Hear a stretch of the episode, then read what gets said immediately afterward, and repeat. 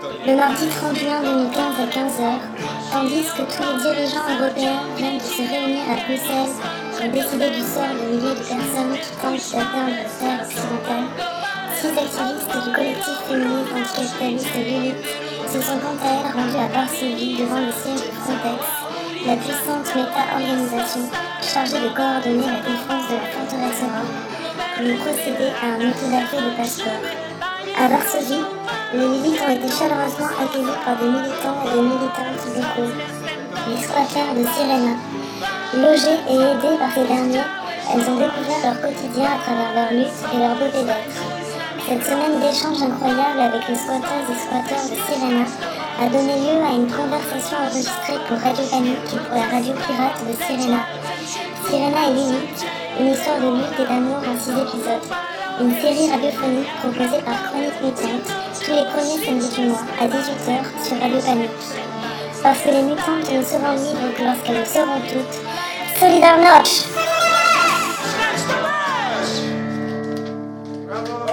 Chronique mutante Chronique mutante Chronique mutante. Chronique mutante.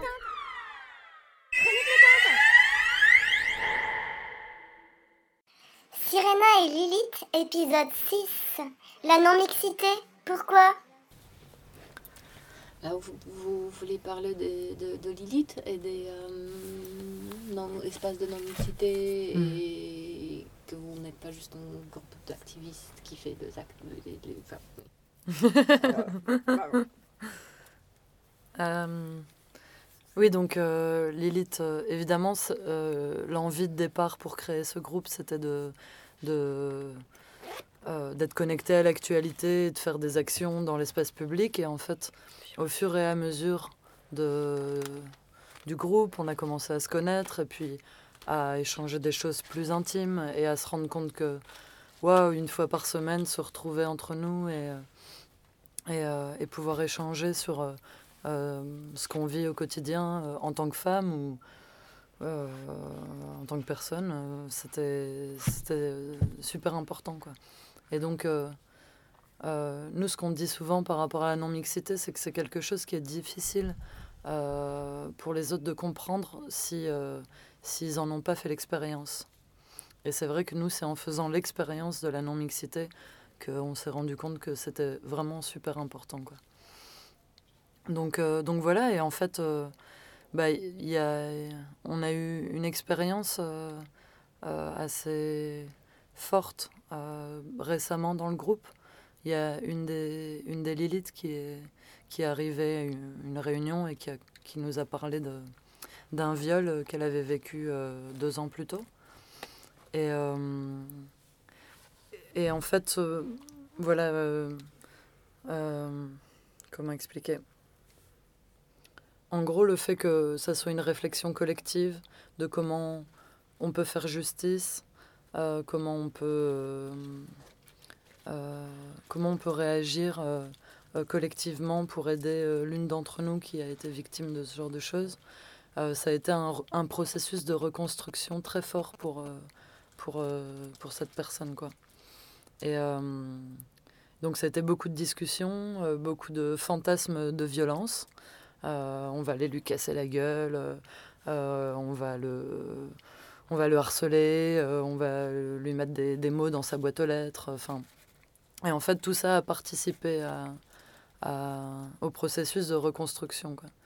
Et, et puis, ça a donné lieu au fait de, d'organiser un espèce de procès pas officiel entre nous, où on- l'agresseur euh, a été invité à venir euh, s'exprimer et, et- la personne qui a été victime de viol euh, a pu lui dire tout ce qu'elle voulait et nous on était autour d'elle pour sécuriser pouvoir intervenir à certains moments. Et, donc voilà, c'est. Enfin, pour revenir sur la non-mixité, c'est, c'est quelque chose qui n'aurait pas forcément été possible en non-mixité parce que.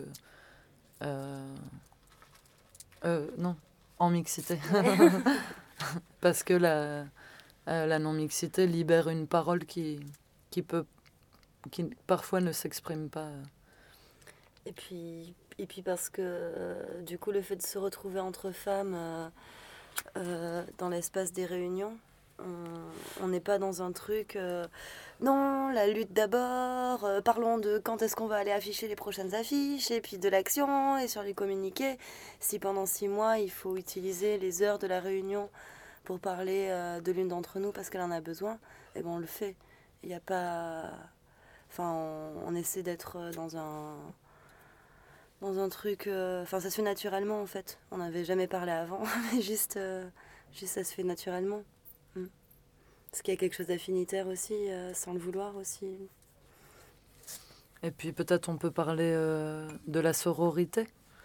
Euh, parce que c'est aussi en non-mixité, en faisant des choses entre femmes, que on développe ce genre de, de sensations. Et peut-être que la société capitaliste met très fort les femmes en compétition les unes avec les autres.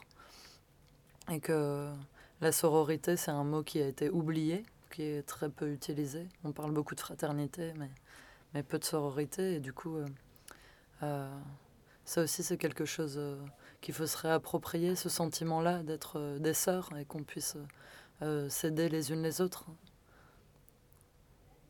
Ouais. Il y a très peu d'espaces euh, où, où les femmes euh, sont ensemble, peu, très peu de moments. Enfin, il n'y a pas des moments vraiment quand les, les femmes se retrouvent ensemble pour faire quelque chose ensemble autre que. Il y a quand même des choses qui existent. euh, Ça dépend aussi peut-être des cultures, etc. Mais quand euh, des femmes se retrouvent ensemble euh, pour cuisiner, c'est des moments de non-mixité. Quand elles se retrouvent ensemble au marché Ou au hammam. ou à hammam, bon, du coup là c'est une culture. Ouais.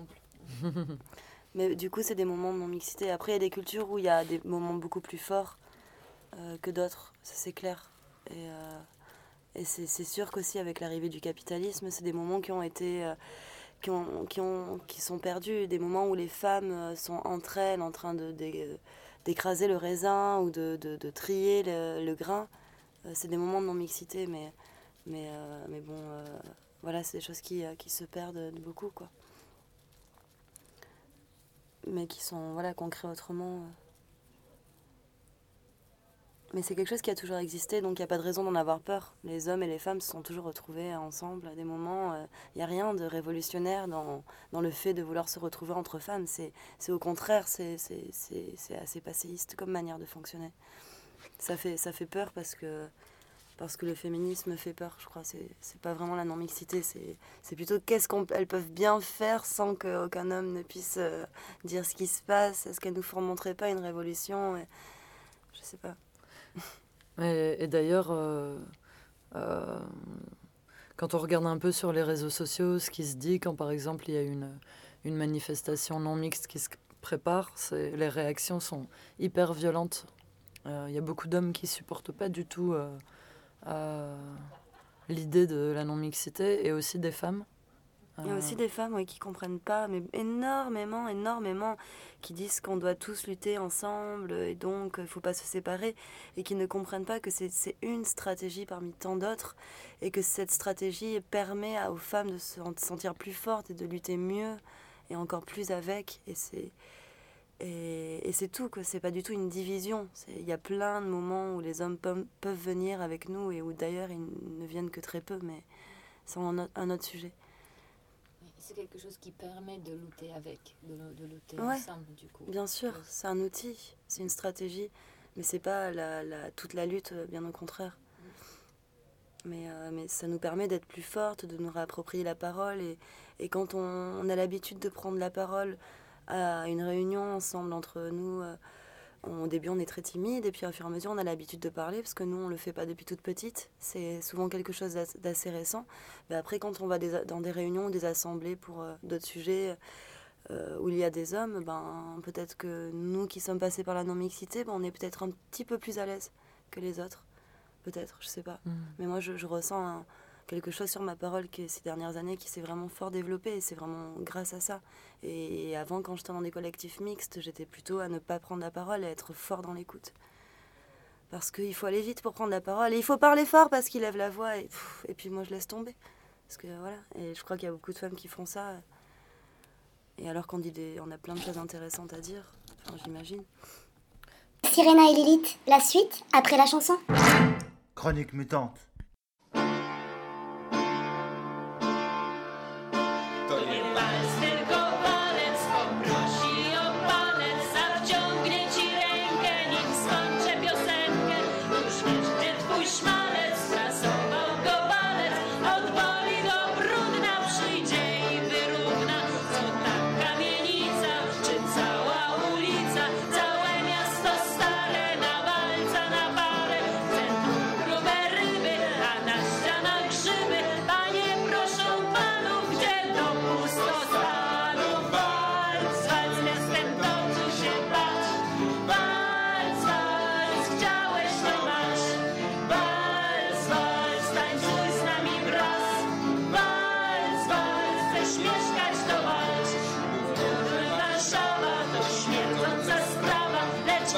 chegou.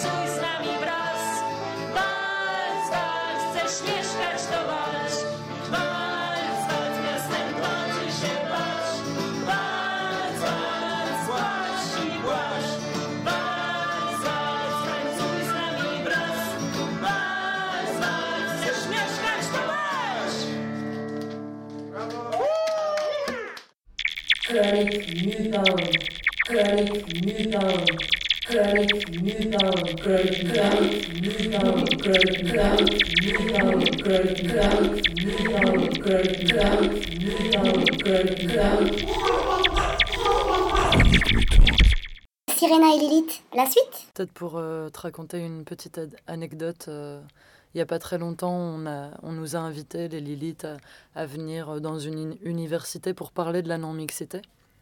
Et euh, euh, dans le public, il y avait 80% de, femmes, Euh, il y avait très peu d'hommes, il y avait peut-être une cinquantaine de personnes en tout. Et euh, et il y a quelqu'un qui, pendant la discussion, a calculé les temps de parole hommes-femmes et qui, à la fin de la discussion, ils ont affiché ça sur le tableau. Et en fait, le temps de parole des hommes et le temps de parole des femmes avait été exactement le même, alors qu'il y avait 80% de femmes dans la salle. Donc, c'est, enfin voilà, donc c'est, c'est très concret, quoi. Les, les hommes sont, sont beaucoup plus habitués à prendre la parole en, Et- en public Et ils parlent plus longtemps. et ils parlent très C'est longtemps. surtout ça, ils parlent beaucoup plus longtemps. Ils, ils, ils se, ils, Ils sont pas gênés ils comme sont pas gênés. Ils se sentent à l'aise. Ouais. et- oui. Enfin voilà. Oui, en plus, il y a une sorte de, de- de- d'expérience d'oppression qui, qui, qui, qui est assez euh, particulier, qui, qui, qui peut-être est- c'est plus facile d'en parler, de l'identifier, de dire comment ça marche entre les personnes qui, qui, qui font l'expérience de ce type d'oppression. Bien sûr, ouais. On peut pas euh, régler nos problèmes sous les yeux de l'oppresseur, même si c'est un copain super gentil. On va avoir de la pudeur à parler de nos problèmes. On voudrait pas quand même lui faire mal au cœur, euh, qu'il pense que c'est lui ou quoi. On, on fait attention, du coup, on parle pas de la même manière. La, parole est moins libre, et, c'est sûr. Du coup, euh, du coup, de ce point de vue-là, c'est très important aussi. Vous, vous avez des groupes euh, non mixtes euh, ici? Est-ce que toi, tu as fait l'expérience de ça? Moi, j'en connais pas. Peut-être il y en a que je ne connais pas. Mais, Oufa. Il y avait Oufa. Mais Oufa, elle n'existe pas. Oufa n'existe pas depuis, depuis quelques années. Et maintenant, tous les, tous les femmes sont euh, euh, participants. euh, they, they got NGOized somehow. Like most of the of the group uh, of this um, um, com- comprised only of, of, of, of women. They got um, involved in uh, more like NGO spheres and stuff, and like in separate projects and like and there is no grassroots uh, separatist groups, I think. Oui. Et euh, dans votre euh, groupe euh, euh, non mixte, comment vous euh, gérez les questions de, enfin, les, le- les expériences des personnes qui, qui, qui se sentent femmes, mais, mais qui ont des euh, différentes expériences de femmes, c'est-à-dire qui peut-être ne- ne sont pas nées en tant que femmes biologiquement Oui. Euh, bah, pendant, pendant un certain temps, il y avait une femme trans euh, dans notre groupe. euh, et elle était la bienvenue. euh, elle se sent femme. euh, voilà, elle est femme.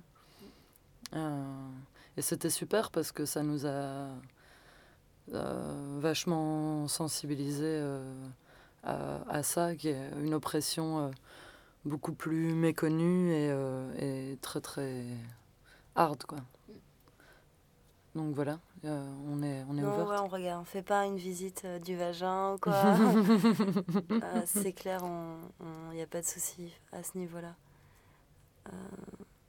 Enfin, voilà, je ne veux pas parler pour les femmes trans ou quoi, mais enfin, je veux dire, il n'y a aucun amalgame possible. Enfin, j'ai jamais constaté ça. Enfin, voilà quoi. C'est, mais en effet, il y a des féministes qui sont vraiment débiles sur les sujets. Mais, euh, Mhm. mais du coup, bon, nous, dans notre groupe, il y a des femmes queer, donc, euh, donc voilà, il y a, y a une représentation un peu de, de, de, voilà, de, de, de tout le monde, quoi. Oui, c'est ça aussi euh, qu'on aime bien dans notre groupe, c'est qu'il y a une diversité euh, d'opinions. et... Ouais, c'est très blanc, mais. Ouais, oui. Et très jeune. Oui, c'est vrai. Et on, on vient toutes un peu à peu près de la même classe sociale aussi. mais sinon, il y a une certaine diversité de personnalités.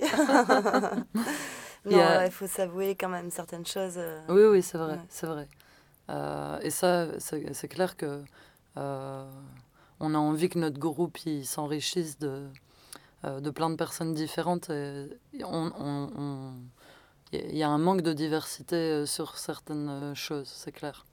Après, euh, le but euh, notre groupe, c'est aussi justement que la parole, elle s'exprime. Donc, euh, on n'est pas dans un truc... euh, voilà, euh, comment une Lilith doit penser, et si tu penses pas comme ça, tu peux pas venir avec nous. Donc, il y a des filles dans le groupe qui sont plus intéressées par des questions féministes, et qui ont peut-être moins de connaissances, moins de culture sur des questions politiques, et, et puis inversement. Et, et, et c'est pas pour ça que c'est pas pour ça qu'on est dans le jugement ou, ou que, enfin voilà, on, on est, on essaye d'être le, le plus ouverte possible euh, à- en partageant certaines valeurs évidemment parce que euh, voilà c'est- il faut qu'on partage certaines valeurs euh, à la base mais mais on essaye d'être tolérante Chronique mutante Chronique mutante Chronique mutante. Chronique mutante.